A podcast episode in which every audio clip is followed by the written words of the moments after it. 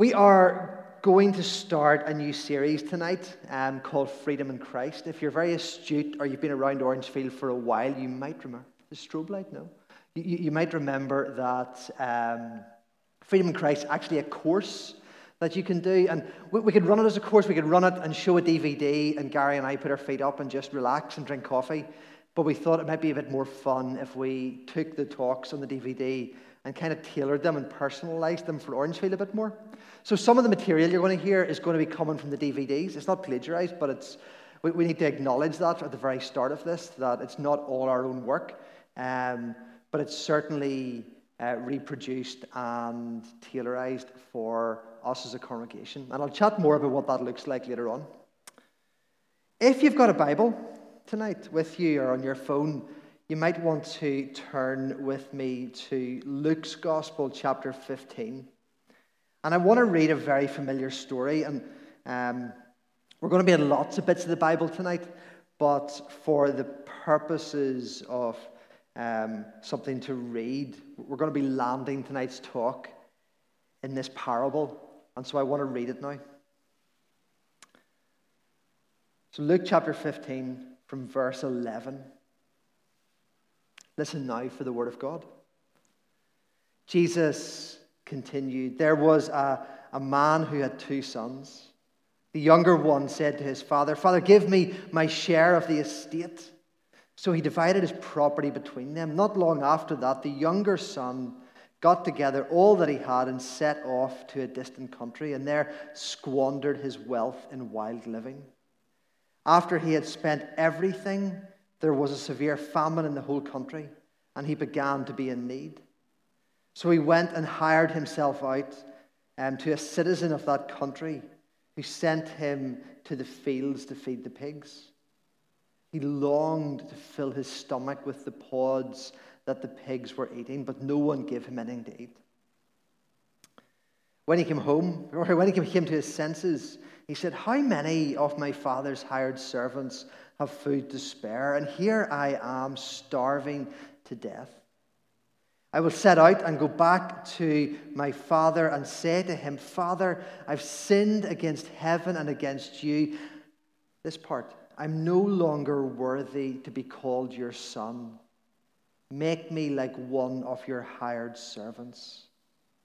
So he got up and went to his father, but while he was still a long way off, his father saw him and was filled with compassion for him. And he ran to his son and threw his arms around him and kissed him.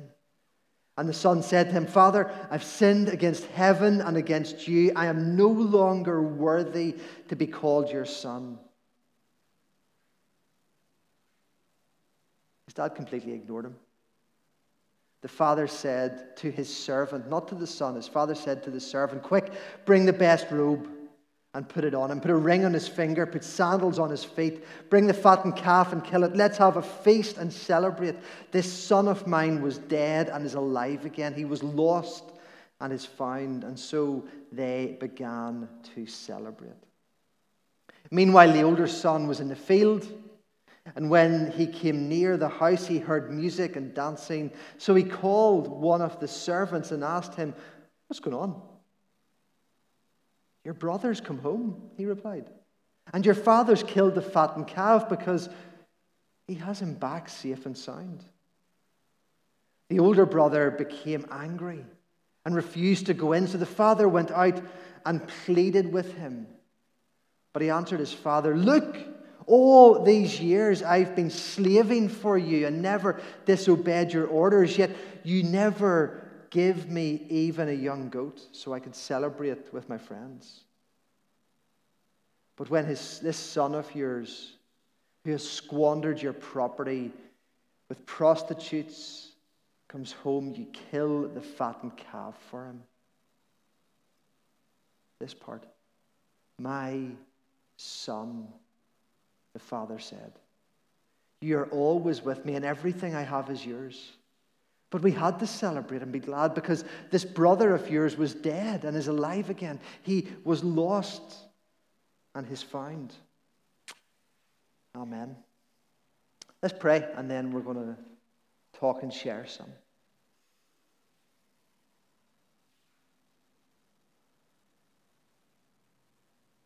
Jesus, thank you that you didn't simply come to make bad things good, but you came to make dead things alive. Jesus, thank you that you have the power to transform us from children of darkness into children of light.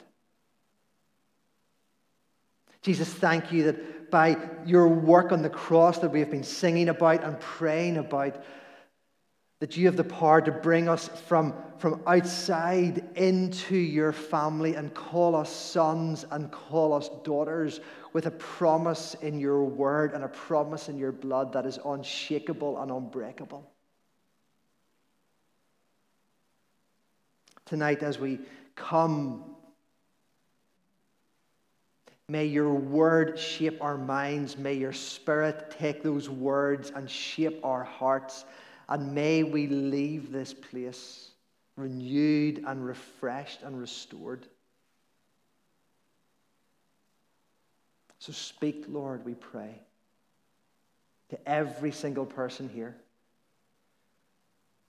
And as we pray for ourselves, we pray for other churches here in East Belfast, that you will move mightily amongst their people as they gather. And we pray especially for Knock, who are worshiping right now. God, won't you come by your Spirit and transform lives by your grace in that place tonight? In Jesus' name, the people of God said, Amen, amen. May have shared this with you before. You know you're getting old as a minister when you start with that sentence, but forgive me if I have. I still remember the first time I held my oldest daughter, Karis. Lara um, had... had given birth, and being a twenty-first century dad, I'd been right there alongside her, cheering her on, saying all kinds of helpful things. You with me? You know what I mean? Yeah, yeah. Um, like one, two, three, push. You know, we'll, we'll not get into it right now. Um, bit of a disaster, really, but um, yeah, I'm not a midwife. A lot of respect for midwives.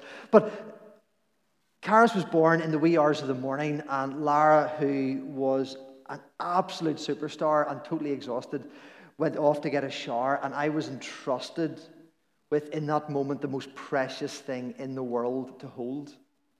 And I was given this little bundle. It was wrapped up, and I'm standing. I can still remember it. The room was dark, and the moonlight was coming through the window. It's real romantic. The moonlight was coming through the window, and I'm standing with my newly born daughter, who's less than an hour old, in my arms, and there's nobody else there, and my heart is exploding. I did not know it was possible to love something or someone that much. Just couldn't comprehend it until that moment, and just boom. And I'm standing there holding her, just looking at her. And it suddenly dawned on me for the first time ever, this is how my parents feel about me. And I felt this compulsion to phone my mom and apologize for You know, thirty years of just being a terrible son, not appreciating just how she felt about me.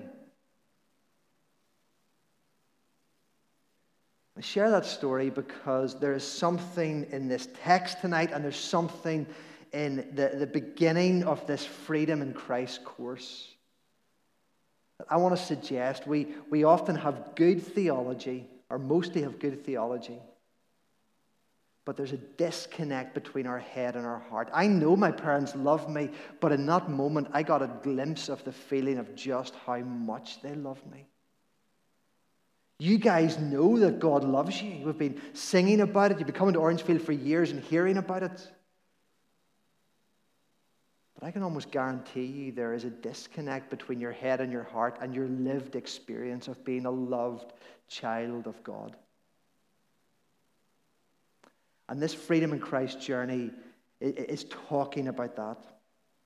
This Freedom in Christ journey is, is helping us think through really good theology of what it is to be justified in Christ, forgiven, redeemed, whatever language you want to use, but living in that reality. Not just knowing it, but, but, but knowing it. You know what I mean? You with me? And not allowing things like shame and guilt and unworthy and not good enough and unlovable to be part of our story. So what's this going to look like? It's not going to be, tonight's going to feel a bit like an ordinary Orangefield evening service. Bit of worship, um, bit of teaching, some prayer, some more worship, prayer ministry. Brilliant. Future weeks, what it's going to look like. We'll have worship, we'll have teaching, maybe one or two songs to land it. And then if you want to, we're going to break into um, breakout groups, small groups.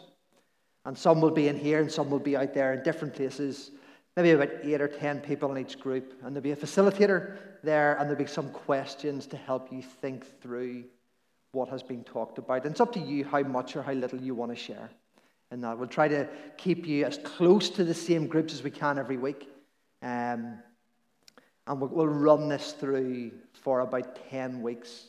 A couple of exceptions around harvest, and there's a night that Steve and Rosie Kennedy will be here in October, uh, and we want to give them just space to share with us. But but for the most part, that's going to be the format of our Sunday evenings for the next few months. If you have any questions, grab Gary, grab myself. We'd love to chat to you about it. Um, we really want to invite you into that. At the very start, I think it's really important to, to throw a question out, because if If we're looking our lives to be shaped by the Bible, how can we know we can trust the Bible?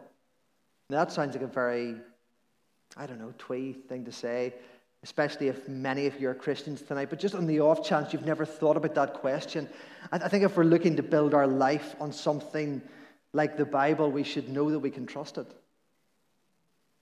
This book that was written, started to be written about three and a half thousand years ago, was written over a period of fifteen hundred years by about forty-ish people that we know of. This book that, since its um, origins, has been translated into approximately seven hundred four different languages, reaching five point seven billion people in their own language. That's pretty cool, isn't it? Like that, that, that's, that's fairly impressive. How do we know we can trust it? Any Indiana, any Indiana Jones fans? So Dave's going, yes! I could see you with the hat and the whip. I really could, yeah, it'd be good. Be fun. um, you know, Indiana Jones would go off. He used to wa- I used to watch as a kid. I still I love it, so do. And he goes off and he explores and he finds artifacts, and you know, maybe not so much the people shooting at him and the, the, the Nazis thing, that was a bit scary, but the, the stuff he's doing to, to find relics from history um, and, and bring them into the modern era to help us understand more about the past. That, that, that idea of something being historically proven. For a long time, people thought the Bible wasn't historically reliable, but actually, over the past couple of hundred years, with, with more and more investment in archaeology, we're finding more and more things that, that prove parts of the Bible to be true. Now, we, we, we haven't been able to prove all of it yet. But things like, um, things like people for years didn't think that Sodom and Gomorrah were real places, you know, where, where um, God destroyed them after Lot and his wife fled from them, because they weren't there anymore. People thought that these are just two made-up places. But then in the nineteen seventies, there was a couple of clay tablets found that talked about Sodom and Gomorrah, that dated back to that era. Incredible, absolutely incredible. Or another one was, um, you know, the story in John's Gospel where Jesus heals the guy who's disabled at the pool of Bethsaida. But with all the archaeology around Jerusalem, nobody had ever been able to, to find the pool of Bethsaida, and they thought that this is obviously a, a, a made-up place, a fictional tale, and it's, it's a miracle story, so that just throws further doubt on the matter. And then they discovered a pool with, with twelve columns around it, just like described at the pool of Bethsaida, and there, they found a plaque on the wall beside this pool as they were sort of uncovering it that talked about the healing properties in the water for those who would bathe in the water.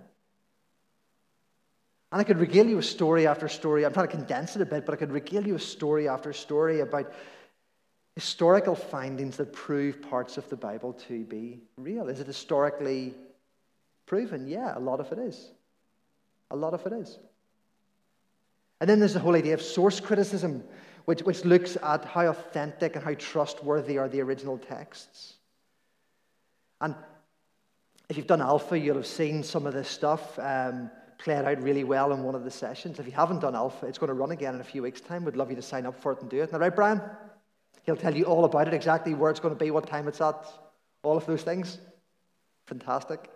Um, but in one of the Alpha sessions, it talks about source criticism of the Bible. No, nobody ever dreams to question whether Plato's Republic is an authentic book. We, we, we all assume that that was written by Plato, that, that it's real. And yet there's only a few copies of ancient texts of that book that still exist. You know, not the original, but hundreds and hundreds of years after the original was produced. But that's enough for us to, to say, well, that, that's a real text. With the Bible, there are hundreds and hundreds of scrolls that we have dating back to a few years, up to one hundred years after the texts were written. There is more historical proof from original documents or close to original documents for, for the Bible than for any other piece of literature we have today. Nobody questions Plato's Republic, but people question this. I don't understand why, by the same. Michael was preaching last week. One of the things he talked about is that the Bible's self-evident. It, there are prophetic things in the Bible that are talked about that then later on come true in the story of Scripture. One of the things that Michael addressed was, was all of the prophecies in the Old Testament that talk about Jesus coming, Jesus of Nazareth coming, about his life, about his death, about his resurrection. And as we read through the gospel stories, we see those prophecies all coming true. We've just finished a preaching series in Jeremiah. One of the things we talked about at the end of it was um, the, the, the prophecy that Jeremiah made that to the people in exile to say, in seventy years, God's going to rescue you and liberate you. And in approximately seventy years from he sent that letter, not exactly, but approximately seventy years, God's people returned from exile back to Jerusalem and started rebuilding the walls and the temple. The Bible proves itself to be true. The other question about it is the impact of the Bible. Well, let's even just start from when Jesus died. We're told there were about one hundred twenty believers, scared, confused, meeting together in a little room in Jerusalem. You fast forward two thousand years, there are two point two billion Christians on this planet alive today. Incredible impact.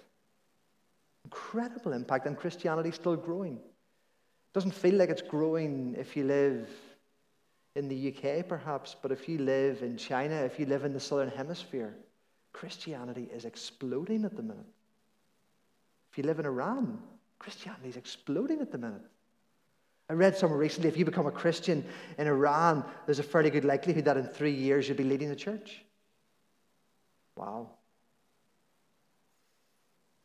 And this book, I think, is historically viable. This book, this collection of books, from start to finish, it tells the story of a God who, who creates you, and he loves you, and he knows what it is for you to have abundant life.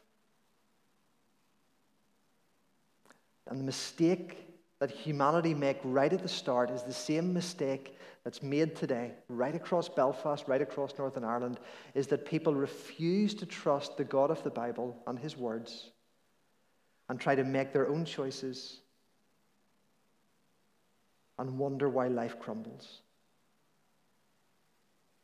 Whereas the story of Scripture is the story of a God who makes us and who loves us, and his desire is for us to have the fullest life, abundant life. Jesus says, I have come that you may have life abundantly. Don't confuse that with all of your dreams coming true. It's not prosperity gospel.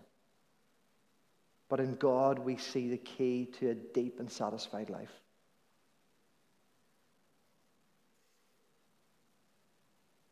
And so this journey we're going to go on tonight, well, we we probably do this every week when we come to Orangefield, but this journey we're going to go on tonight and over the next number of weeks, it is going to explore some of the truths in this word in Scripture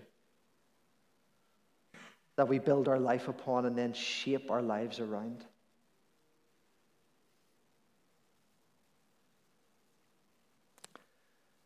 So tonight we want to talk about identity, just for a few minutes.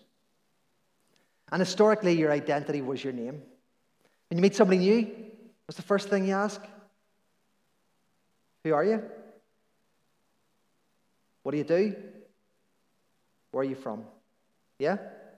You know that thing when you go on holiday, anybody go on holiday this summer? And, and that thing when you bump into somebody from Northern Ireland, oh, do you know, do, you're from Ballymena, do you, do, you, do you know, do you know Joe? Do you know Joe? He lives there. I don't know Joe, but I know I know that guy that lives beside you, or used to work with him. You know what I mean? Yeah, you with me? Historically, that's how we framed identity. It was, who are you, and what do you do, and where are you from? And then in the past few years, it's changed slightly because identity is, is formed by feelings and desires. But the Bible says something quite different. And to understand our identity, we have to go right back to the beginning of the story in Genesis, because we are created. It's a fundamental truth of Scripture that we are created, and we are created from the things of this earth and the things of heaven. We are created from the dust of the earth and the breath of God. We are created from the things of this earth, and we are created from the things of heaven. That God forms Adam from the dust and then he breathes life into him. And that breath of God is, is the Hebrew ruach, which is the spirit that brings life. And as God breathes his spirit into us, it connects us to our body and the things of the earth. As he breathes his spirit into us, it, it connects us to, to the divine, to God. Because we are created um, for connection, and we are created for significance, and we are created for security. We are created for, for connection with the living God, for friendship with the living God. We see it with Adam and Eve, walking with God in the cool of the day in the garden. We see it throughout the Bible that, that God's people are a people who, who know God and who hear God's voice and who speak with God. We are created for connection with the living God. And we are created for, for significance, for purpose. And it's not a purpose that we, we discover by ourselves. You go off, you know, interrailing around Europe to find yourself and discover your purpose after university, before you start a job. I'm, I'm all for that, but that's not how you find your purpose. That's just a fun thing to do. You find your purpose in God. The God who creates you for connection creates you with a, with a purpose. And your purpose is to rule with God, and your purpose is to worship. We are created, Adam and Eve, were, were put in the garden for connection with God, for friendship with God. And they were created to rule with God. That sounds very grand, but they, they were created that the purposes of God would flow through them into the world. They were created to create, and they were created to care for, and they were created to steward, and they were created to, to multiply. They were created to rule as God would rule through them. Not having to strive, not having to prove themselves, just simply in connection with God, they found their purpose. And in connection with God and the purpose of God, they, they were totally secure. They, they, they trusted God to provide for their needs, to fill their hearts with love and to provide what they needed. They had zero worry, they had zero insecurity, they had zero fear. What must that have been like? But if you've been around church for a while, you know the story. You know that, that sin came into the world.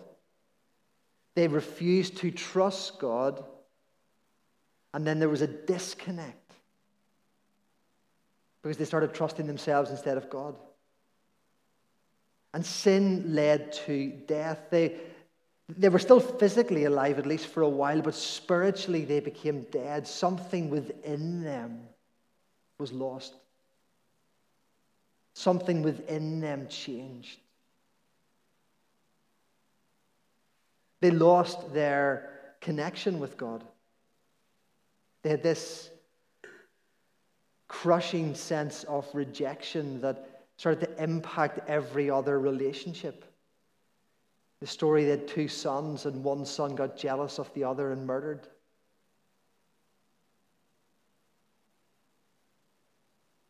Because they lost that connection with God. And they lost the, the love of God.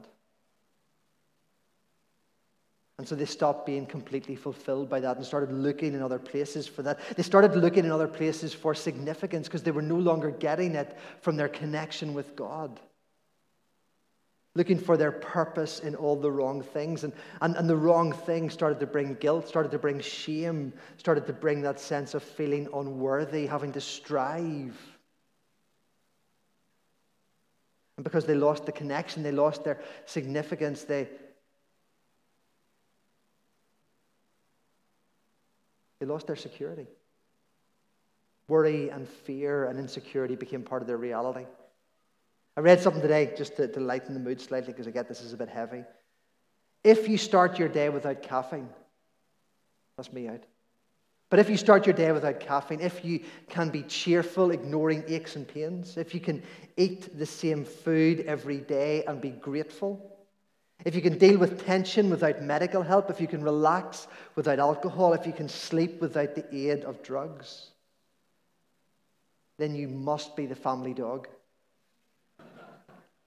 Certainly in my house, my dog lies up off an evening when we're both working on laptops. He's lying up on his back, four legs in the air on the sofa, tongue. He's a black cocker spaniel with a pink tongue. That's all you see. Not a worry in the world, totally secure. What must that be like? What must that be like? To not worry what other people think of you.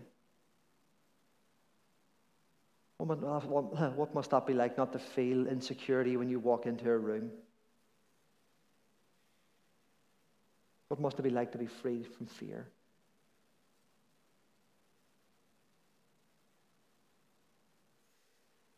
See, we've lost our identity, we've lost our security, we've lost our purpose.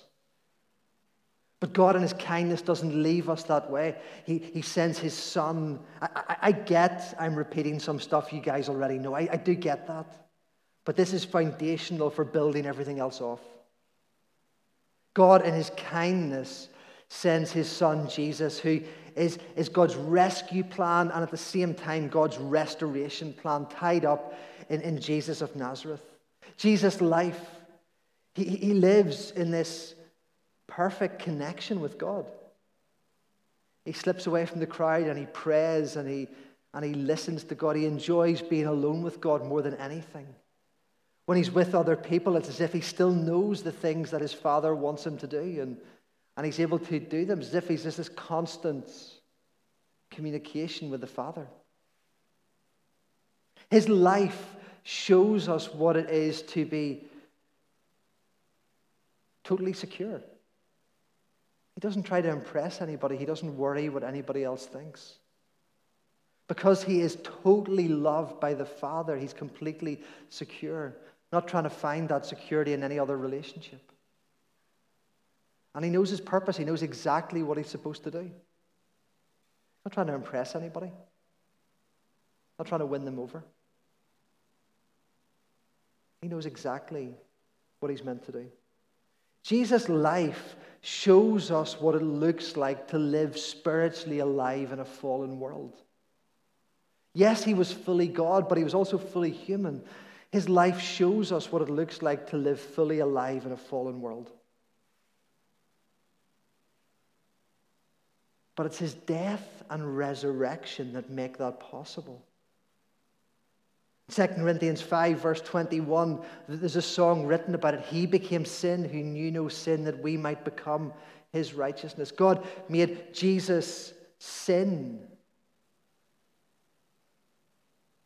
And then he took our sin and gave us his righteousness.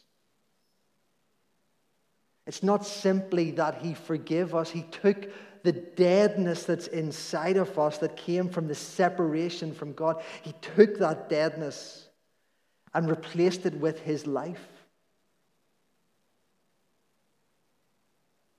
So we get to be loved by God the way Jesus is loved by the Father. We get to have that restored purpose and security in the same way Jesus has. He swaps on the cross. The death that we owe, the fear that we feel, all of those things, the loss of purpose, the striving. He takes all of those things into himself and offers us his perfect love relationship with the Father. It's an imparted righteousness. He takes what's his and he puts it into us when we trust him, when we give our lives to him. This is what happens. We are justified by his work on the cross. Second Corinthians five seventeen says, we become a new creation. The old has gone, the new has come. What has gone? What is it that is gone when we accept Jesus' work on the cross? When we come to him and ask for that transformation in our own lives, what, what is gone? It's not just that he makes something that is bad within us good. He, he takes the thing that is dead within us, he takes it out and replaces his life into us. He gives us his righteousness. The old has gone, the new has come. The sinful core within us has gone. We are no longer children of darkness. We are children of light when we trust in Jesus. And again, I'm looking at you, and I know you know this, but I don't think you know this. And let me explain why. Before we become Christians, we are sinners who need to be saved by grace. We can do nothing to save ourselves. And it is by grace that we can be saved. It is by grace that we can be forgiven. It is by grace that we can become children of the living God. Nothing we do ourselves. It is only what Jesus has done on the cross that can do that for us. So before we become Christians, we are sinners who, who need to be saved by grace. It speaks of our core. We are sinful at the core. We need to be rescued, redeemed, saved by grace. In the moment we become a Christian, we are a sinner being saved by grace. It speaks of the reality of what's happening in that moment. But after that moment, if you have been a Christian for ten seconds, if you've been a Christian for sixty years, something within you has fundamentally changed. If being a sinner speaks of our core identity, then it is factually incorrect to call us sinners. And I want to suggest that if you're a Christian here tonight, you're not a sinner saved by grace. You are a saint who sometimes sins. And that's the part that we struggle to get our heads around. That's the part we struggle to get our heads around. If you're a Christian here tonight, it is not accurate to say you are a sinner. Now, don't misunderstand me. You still sin. First John chapter one, verse eight says, if you say you have no sin, you deceive yourself. But saying I sin is different than saying I'm a sinner. Saying I'm a sinner speaks of the core identity of my reality. Saying I sin speaks of the actions that I do, sometimes. And if you are a Christian, your core identity has changed. You are not darkness there, you are light. You are not an orphan there, you are a child of the living God. You are not a sinner at your core. You are now someone who is chosen, loved, forgiven, and redeemed. If you died tonight and went to heaven, you would stand before God perfectly forgiven, because you have trusted in Jesus. Now, if you haven't trusted in Jesus, it's a whole different story. But if you have trusted in Jesus, then you become a holy one of God, And the word holy one is the same as the word saint. You are a saint who still sins and needs help. Let me tell you a story. Some of you have heard of a guy, Mike Pilavachi, maybe? Maybe, maybe not, maybe not. He runs a massive youth organization over in England. Guy he works with, Andy Croft. Um, they, they, they run this thing together. And Andy and his wife adopted, fostered and then adopted this wee lad um, who just had had the most horrible few years, just a, had been kicked about, had been hurt, had been rejected, had been passed about foster homes. It had been a really, really sad story. They, they, they adopted him. And the kid was quiet and slightly withdrawn, did, not badly behaved, didn't cause any problems, just... Um, You know, do you want some more dinner? Yes, please. Go and head to your room. Okay. And if you have kids, you'll know that's not always the reality. Yeah, you with me? This kid just was, was quite quiet and quite sullen and quite withdrawn. And they were going like, what do we do here? What do we do here? What do we do here? And they just kept reinforcing, you, you're loved, you're part of this family, you're loved, you're part of this family. And then Andy tells this story that about three years into the journey of adoption with this kid, they're at McDonald's one day and the kid says, you know, can I get a, a, a large chip, a large fries? And Andy's thinking, no, you're like, you're like, what, six or seven years old? Like getting a large fry is going to lead to an obesity crisis in you. No, you can have, you can have a happy meal, a small fry. I really want a large fries. He's like, no, you're not getting large fries. You're not getting large fries. You get small fries. Fine, you're, you're only tiny. Small fries. And he gets the food, sets it down in front of him, and the kid lifts the fries and just goes, whoosh, and fires them all over the restaurant. And inside, Andy was thinking, yes. Why is he thinking yes? Is the kid being a wee toe rag? Yeah, one hundred percent. Does he need told off? one hundred percent. Why is Andy thinking yes? Because for the first time ever, that kid feels loved and secure enough to be part of a family where he can just be himself and know that it's not going to end in rejection. To know that just because he misbehaves, he's not going to get kicked out.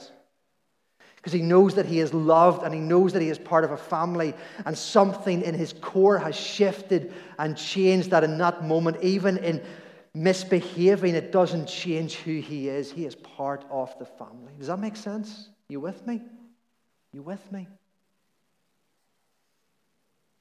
So we come to the prodigal son. You see this rebellious son. He goes off, squanders his dad's, you guys know the story, squanders all his dad's wealth. And he ends up in abject poverty as the famine hits, and as a Jewish guy having to look after the pigs, it's awful. He's sitting going, even the servants in my dad's house are better than me. I'm going to go back and say, I'm no longer worthy to be called a son, but maybe I could be a servant. And he comes back to his dad, and he says, his dad sees him and runs towards him. And there's a whole piece about that, how his dad was undignified in pursuing him and running towards him, because he loved him that much. And the son says, Dad, I've sinned against heaven and against you. I'm no longer worthy to be called your son, but maybe I could be a servant. And the dad just totally ignores him. Doesn't engage the conversation at all. He looks at his servant. He says, bring a robe and put it on him. Bring a ring, put it on his finger. Bring, bring sandals, put them on his feet. Because the son arrived wearing rags, and he felt like, like a slave. And he felt he could only be a servant, but his dad looked at him and, and loved him. And even though he was covered in rags, his dad knew he was his son. Because even in rebellion and even when he was wearing rags, was he still the father's son? Yeah, he was. He was still the father's son. That core identity hadn't changed. Even though the kid had messed up, even though he, he came back wearing rags, he was a son wearing rags. But he didn't feel like it, did he? He didn't feel, he, he felt not even good enough to be a servant. He didn't feel like a son, even though the reality was he was still the son. He, he was allowing his outer exterior, his robes to define his inner core, his reality.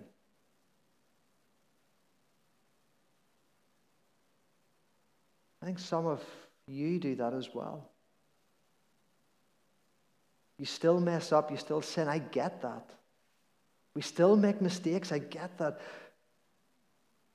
But it causes you to think, I'm not loved by God.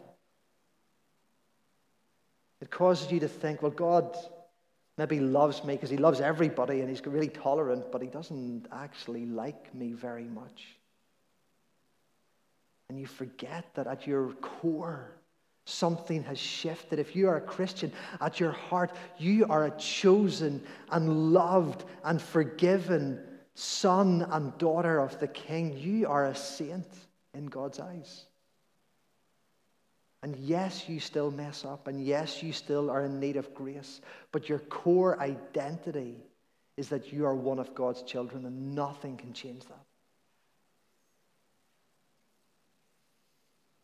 And yet we still allow our outward rags in our own minds to define our heart posture before God, don't we? It's interesting, I'm not going to get into it massively tonight, but, but the older son, who's dressed in the finest clothes and doing all the things right, he goes to his dad and says, Dad, I've been knocking my pan in for you. I've been slaving away for you, and you don't even give me a goat, a calf, anything to have with my friends. He was wearing all the right clothes, and yet he still didn't feel like a son either. Something in his heart was disconnected from his father. And his father said, but you're my son too. You're my son. Just because you didn't leave, just because your clothes look nice, just because you don't mess up as much as, as they mess up, you're my son too. This freedom in Christ journey, some of you are probably uncomfortable with that. I'm okay with that.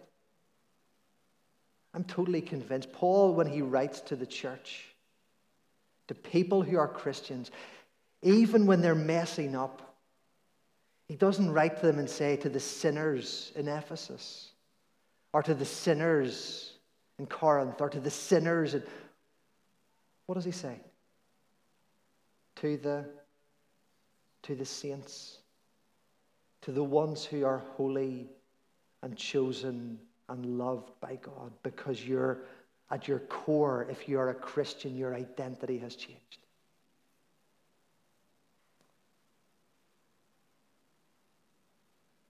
You're a saint who still has problems with sin, who still makes mistakes, who still needs grace. But if you're a Christian, your heart, your core has changed. This freedom in Christ journey, it's it's about living, excuse me, living out that truth, living out that reality. It's about knowing that you are loved and recognizing the things in your life that are that are mistakes, that are sinful. And yeah, dealing with those, but dealing with them from the position of somebody who is loved and, and chosen and forgiven by God. And this is going to be a safe place to go on that journey over these next number of weeks. And I really want to encourage you to do that. I want to encourage you to invite, invite friends along too as well. Freedom in Christ is a journey to know and to feel and to live out your true identity. Rediscovering your connection with God, rediscovering the purpose that He has created you for, and rediscovering what it is to be secure.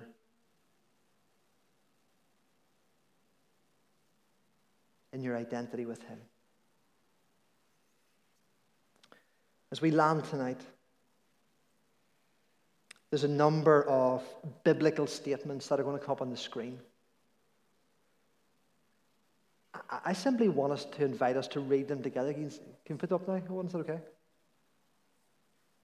These are all, I can give you the text references for all of these. I just didn't put them up because it would have been too much text on the screen. I am a child of God. It puts I into it to personalize it, because it's important to personalize it. Flows from John one twelve. As a disciple, I am a friend of Jesus Christ. Flows from John fifteen fifteen. I have been justified. Flows from Romans five one. I can send you the text references if you want, but, but these are all biblical statements that have been personalized into the first person. And as we land tonight's sermon, I simply want us to read these together. So they're on the screen. Let's read them together. I am God's child. As a disciple, I am a friend of Jesus Christ. I have been justified. I am united with the Lord, and I am one with him in spirit. I have been bought with a price, and I belong to God. I am a member of Christ's body. I have been chosen by God and adopted as his child. I have been redeemed and forgiven for all of my sins. I am complete in Christ. I have direct access to the throne of grace through Jesus Christ. I am free from condemnation. I am assured that God works for my good in all circumstances. I am free from any condemnation brought against me, and I cannot be separated from the love of God. I have been established, anointed, and sealed by God. I am hidden with Christ in God. I am confident that God will complete the good work he has started in me. I am a citizen of heaven. I have not been given a spirit of fear, but of power, love, and a sound mind. I am born of God, and the evil one cannot touch me. I am a branch of Jesus Christ, the true vine, and a channel of his life. I have been chosen and appointed to bear fruit. I am God's temple. I am a minister of reconciliation for God. I am seated with Jesus Christ in the heavenly realm. I am God's workmanship. I may approach God with freedom and confidence. I can do all things through Christ who strengthens me. Let's pray together. Dave, do you want to?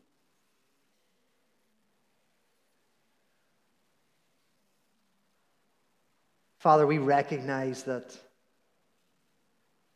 there is a disconnect between these truths that you speak over us in your word and about us in your word. There's a disconnect between these truths and our lived experience.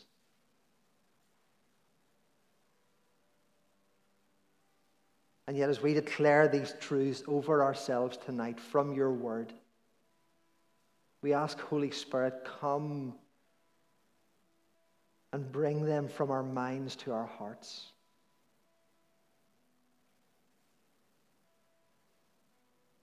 Form our feelings and our lived experience, not by how we feel in any given circumstance, but, but by your word, Lord. And for those of us who are Christians, may we go from this place and not doubt that we are loved by you. And may your love shape not just us, but every relationship that we have.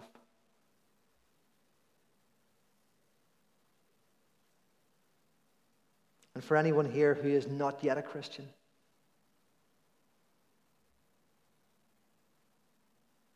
and feels they want this, feels God is, is stretching out a hand and saying, I want you as my child. If you want to take that step tonight, pray with me now. Father, I am sorry for the mess in my life, for the sin in my life. I'm sorry for the choices that I've made that have brought me further away from you and from your purposes and your plans.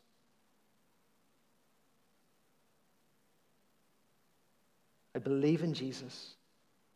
I believe he died on the cross for the forgiveness of my sins. I believe he, he rose again from the dead so that death has no hold over me. I turn to you now, God. Put your Spirit in me and make me your child. Allow these truths that we speak and see in your word to become my reality. In Jesus' name we pray. Amen.